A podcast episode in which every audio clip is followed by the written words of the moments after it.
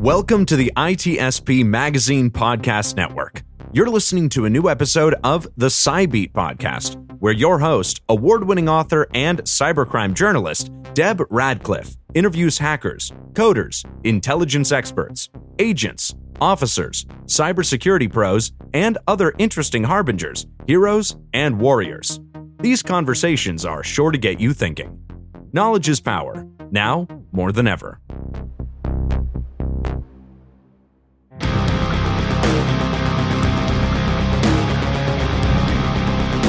Hello, I'm Deb Radcliff, host of Cybeat, part of ITSP Magazine at the intersection of technology, cybersecurity, and society. With us today is Renee Guttmann, an early days CISO back when, when there were none, who's worked with this in the CIS ro- roles at big brands including AOL Time Warner, Coca Cola, and Caribbean Cruise Lines. Today, she's offering her services as a consulting CISO and also advising VCs on cybersecurity investments. Welcome, Renee. Hey there. Glad to be here. Nice to see you and everybody else who's listening. You and I go way back in the industry, but you've worked in it longer than I have. Can you tell us how far back you go and how you, quite literally, in my mind, shaped the role of the CISO? Um, yeah, glad to. Now, I want to I want to share a little bit of a personal story. I actually became I fell into security because I was doing email administration and my company went through a merger and I frankly lost my position. So I walked across the door, a hallway, and I opened the door to the security team and I said, You got any jobs here? And they said, Yep, come on in. And I've never looked back. And that was 30 years ago. And I will tell you that back in the day, we called it data security. I don't think we even thought of it as IT security. I don't remember what we called it, but we weren't really thinking big picture then. So that was at Glaxo Wellcome. I then went, I was one of the very first analysts at Gartner. Uh, in 19, 1998. I'll give the year. And actually, the first CISO was Steve Katz, and that was 94. So, just about the time that the role was becoming, you know, a C level role. Uh, I then went on to build the infrastructure for Capital One, put their financials on the internet. Uh, who can recall the day that you weren't even, you know, you weren't even able to get to your financials? Then I went on to Time Inc. and Time Warner, um, and then to your point, Royal Caribbean, where I was doing maritime cybersecurity, which is quite fascinating. And then Campbell Soup, most recently, where I was really working on their manufacturing and I will tell you that when I was thinking about this, Deb, I remember sitting around at NIST uh, in 94 or something like that with a couple of people uh, wondering about whether, the, you know, something like a NIST standard would, you know, A, whether security would ever matter, and B, whether something like a NIST standard would, would ever come about. So I feel very fortunate to have been in the early days and help, you know, build this industry. Excellent. When you were talking to me once about maritime sea, uh, you know, security, you brought up a couple of interesting points that a cruise line may not have thought of back then for areas of risk. I recall you talking about the onboard internet of a ship once. Uh, could you explain some of the risks there? Well, yes. So, so the thing there are things that the passengers see um, you know, the the entertainment, the the the cards, you know, that you use to get in everywhere. And then there's things that really, you know, basically make the ship uh, sail. And those things include the satellite systems, uh, the the propulsion. We even had a, um, a robotic bartender.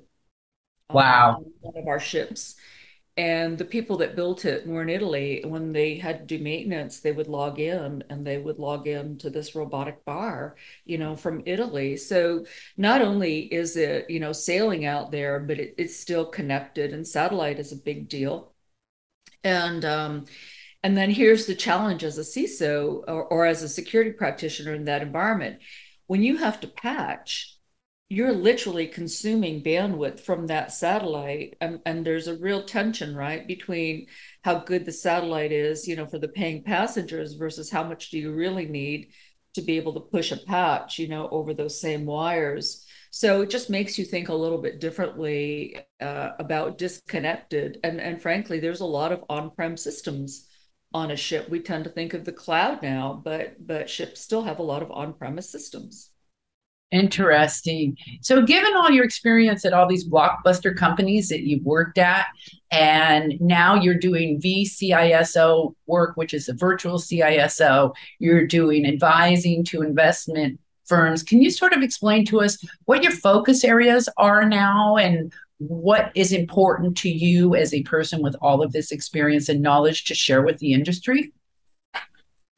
So I was really lucky uh, over the course of my career in terms of building and working for big companies. Um, and so I, I think I had a perspective that you could just have a security program and you could hire people and you could um, just get things done. And so now that I've left these big companies and I'm working more with companies that are smaller and and and nonprofits even, you know, in for that matter, you know, you realize that we really have a lot of people that that aren't staff that don't have the funding that I enjoyed at some of these bigger companies. So my passion now, I have a couple, but one of them is I did start a little company and I consult under that company to some other companies. So, um, but those companies have to be invested in helping you know, uh, community type of, you know, the smaller tech companies, community colleges and things of that nature. So they have, they, they at least have to be able to consult to the smaller companies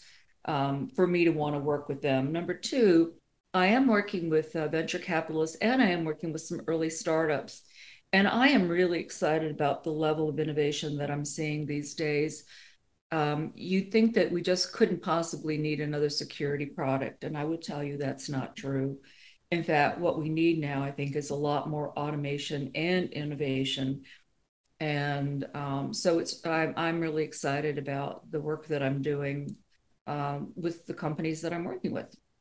Well, as a disruptive analyst looking for new ways to do security, I will be following this part of your career very closely.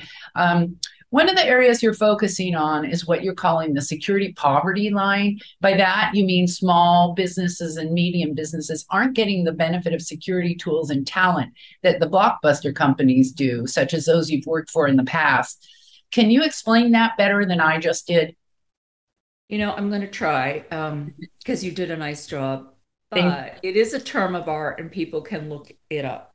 Mm-hmm. You know, the security poverty line and it's either been around you know 12 years or 10 years but it, it is attributable to a lady by the name of wendy nather who spoke about the security have and have nots. And, and again this was about 10 years ago.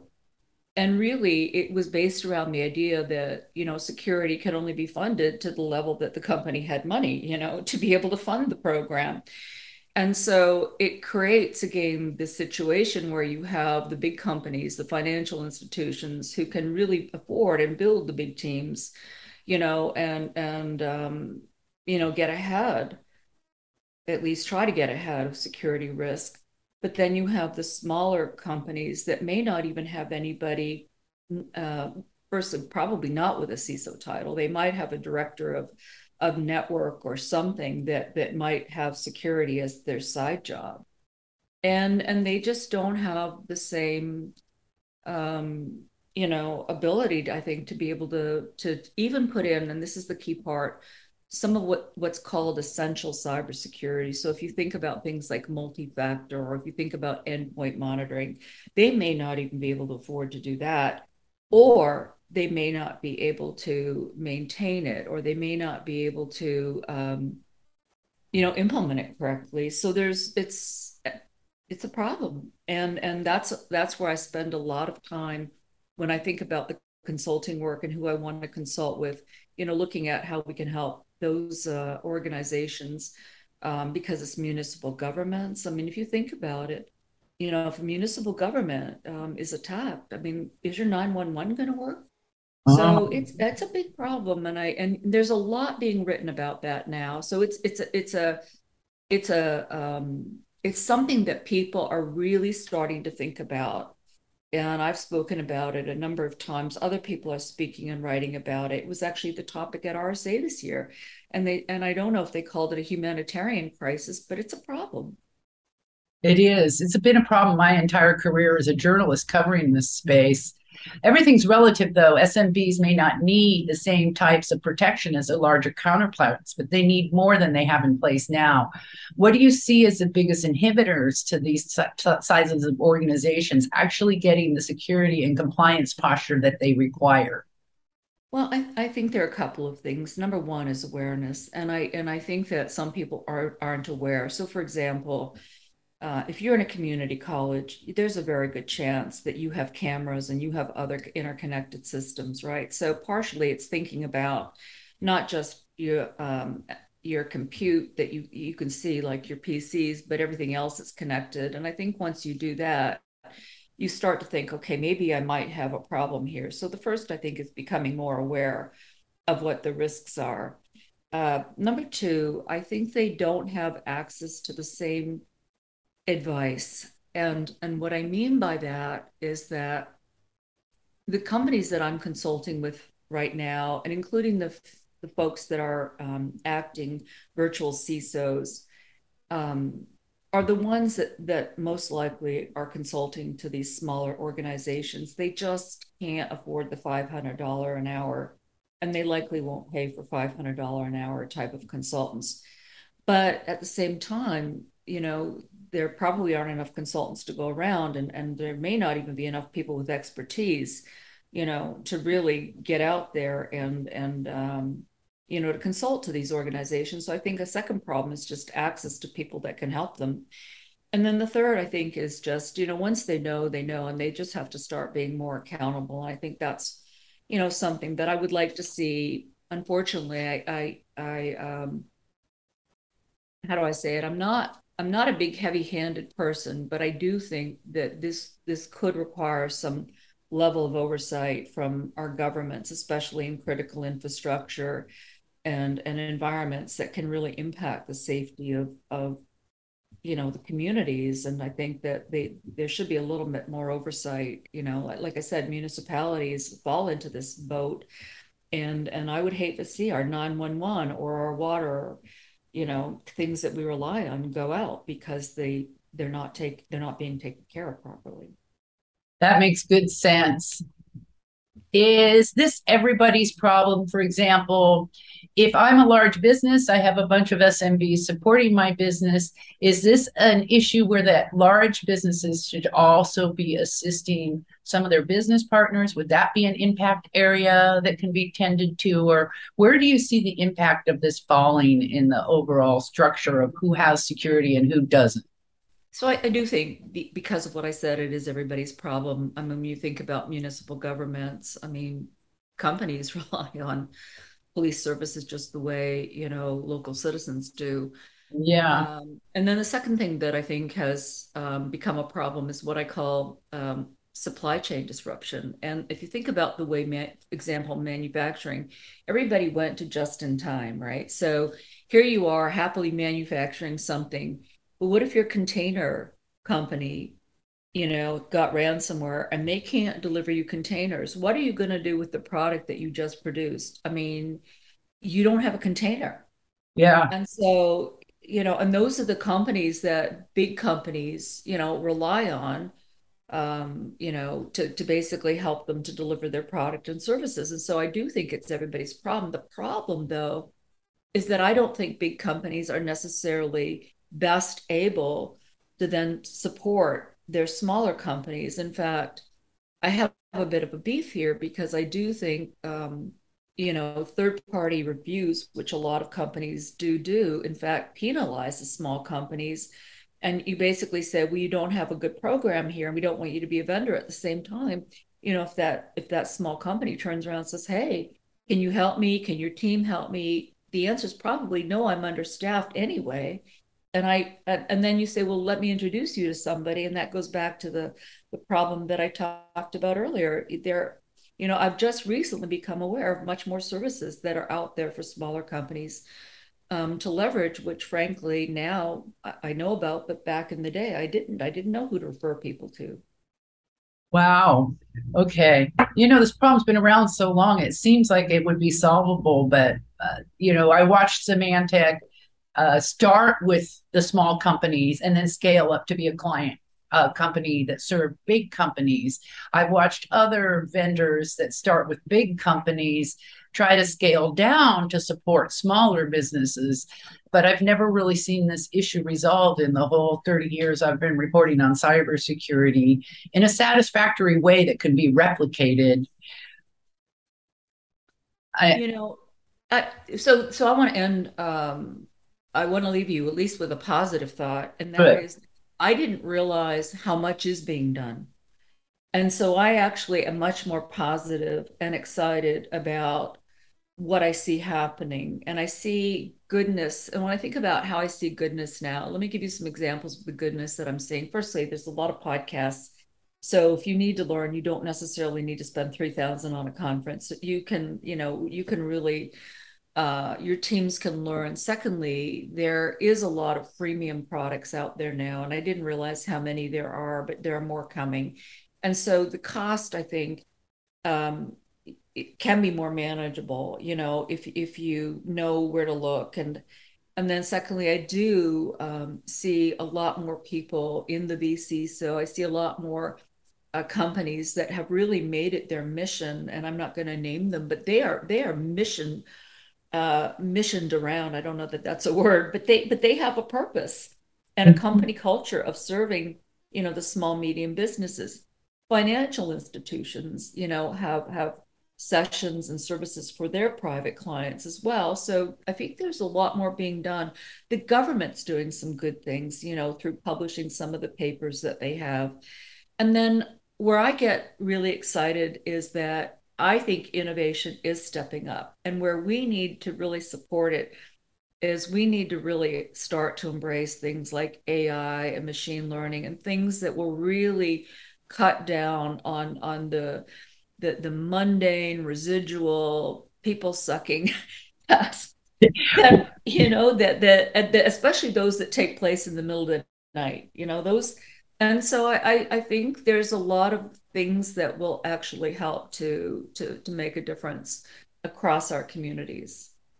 Excellent. And technology is good at replacing repeatable tasks and things like that. So i see your point.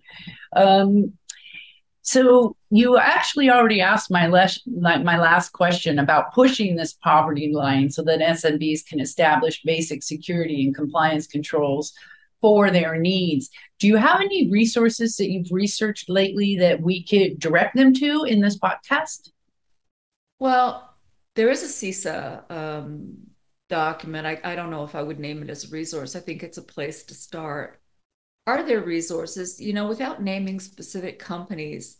Here's what I think. Um, let me give you a different thought. Um, and I'm seeing this, and, and again, um, I'm seeing, and I and I don't think there's a specific resource, but I think there's a real push for what I'm going to call the basics. So that's and, and I know they're being built, so they're not there yet. But people are talking about what is the pattern what is that minimum that should be out there and it's things like endpoint it's things like basic awareness training it's it's making sure that you have an incident response plan um, mfa i already talked about that. I have a i have a short list but i've seen a list and it's probably no more than 10 or 12 and the other thing and i was looking at it just a little while ago security as a service. So i'm starting to see that being offered by um, different organizations. And again, I don't want to name anybody, but I think that if you were in a position, you know, of being a smaller medium business, I think, you know, and people can can write to me, Deb. So let me let's make sure that that we that we know how to find me on LinkedIn, and then yes. I can get a little bit more specific. But there are companies that are offering these these types of services more as a bundle, as a package. It doesn't mean you have to you know buy every product or they, they tell you exactly what to buy but they can offer you what i'm going to call the essentials and i think if you can get the essentials right that's a, a good way to to lift yourself out you know of that that you know bullseye zone right? Where you just you just are probably the lowest common denominator out there you know and and um i that's what gets me excited. So again I, I would say i'm starting to see it. I'm starting to see people talk about the essentials. I'm seeing those packages being built and offered. And um, let's hope that that trend continues excellent well, I'm really glad to know you and all the years that we've known each other since we met at EWF. It was the first ever Executive Women's Forum, right? It actually was, and and I looked at the um, event. I don't know that there were 25 of us, and the next year we went, and there was a hurricane. So anyway, it's been a long time, and and um, the you know I've seen women advance in our industry. I still remember when you know, you and I would go to conferences and there'd be like one or two women tell you that the lines to the women's bathroom are never ever busy. I, uh-huh. I still that's still the truth. Um, and then I finally, um, you know, I did forget to uh, mention that I'm doing a fair bit of mentoring these days. Oh, good. And I am, you know, excited about the people that want to come and really, you know, you know, carry that torch forward. So uh, everybody that's in those shoes, still uh, fighting the good fight, um, keep it up. How are you doing your mentoring? Because I like to think I'm sort of in a knowledge transfer stage myself with all the 30 years of knowledge I have, sort of trying to share it back to the community.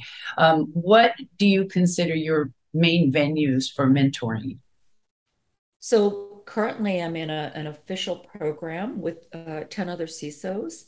And uh, the program's called the Evolving CISO. There are uh, there's a class every month, and uh, and then I have two mentees. I don't know that that's the right word. They're cohorts of the program, mm-hmm. and I have a male and a female. Um, one of them is just so smart. He works for a crypto company, and the other is a lady who is uh, runs you know security she's second in command for another organization.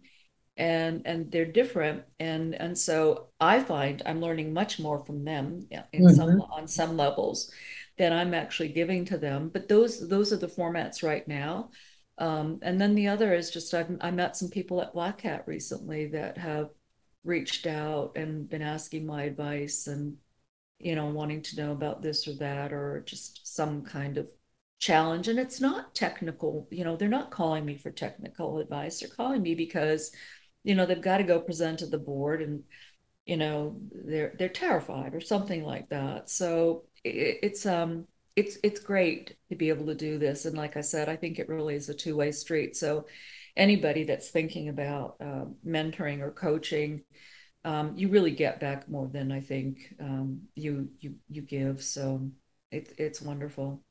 That's great uh, advice, information, and if anybody wants some more links to resources, we will be providing them around the abstract of this uh, podcast, and we'll also be providing your LinkedIn connection to the abstract of the podcast so people can find you, Renee. It's been really fun talking to you on a professional level. Just so everybody knows, I considered Renee a very close friend. Over the years, uh, women working with women in the industry is pretty important, and I'm really glad that I've had Renee on my side all these years. Thanks for joining us today, Renee. And likewise, and thank you, Deb. Bye. Tune in for our next podcast with Bob Martin, Senior Principal Engineer at the MITRE Corporation and Chair of the Steering Committee of the Industrial Internet Consortium. Until then, thanks to our audience for listening. And tune in again, and we will be talking with Bob Martin very soon. We hope you enjoyed this episode of the Cybeat Podcast with Deb Radcliff part of the ITSP Magazine podcast network. If you learned something new and this conversation made you think, then share this channel and ITSPMagazine.com with your friends, family, and colleagues. If you represent a company and wish to associate your brand with our conversations, sponsor one or more of our podcast channels. We hope you will come back for more stories and follow us on our journey.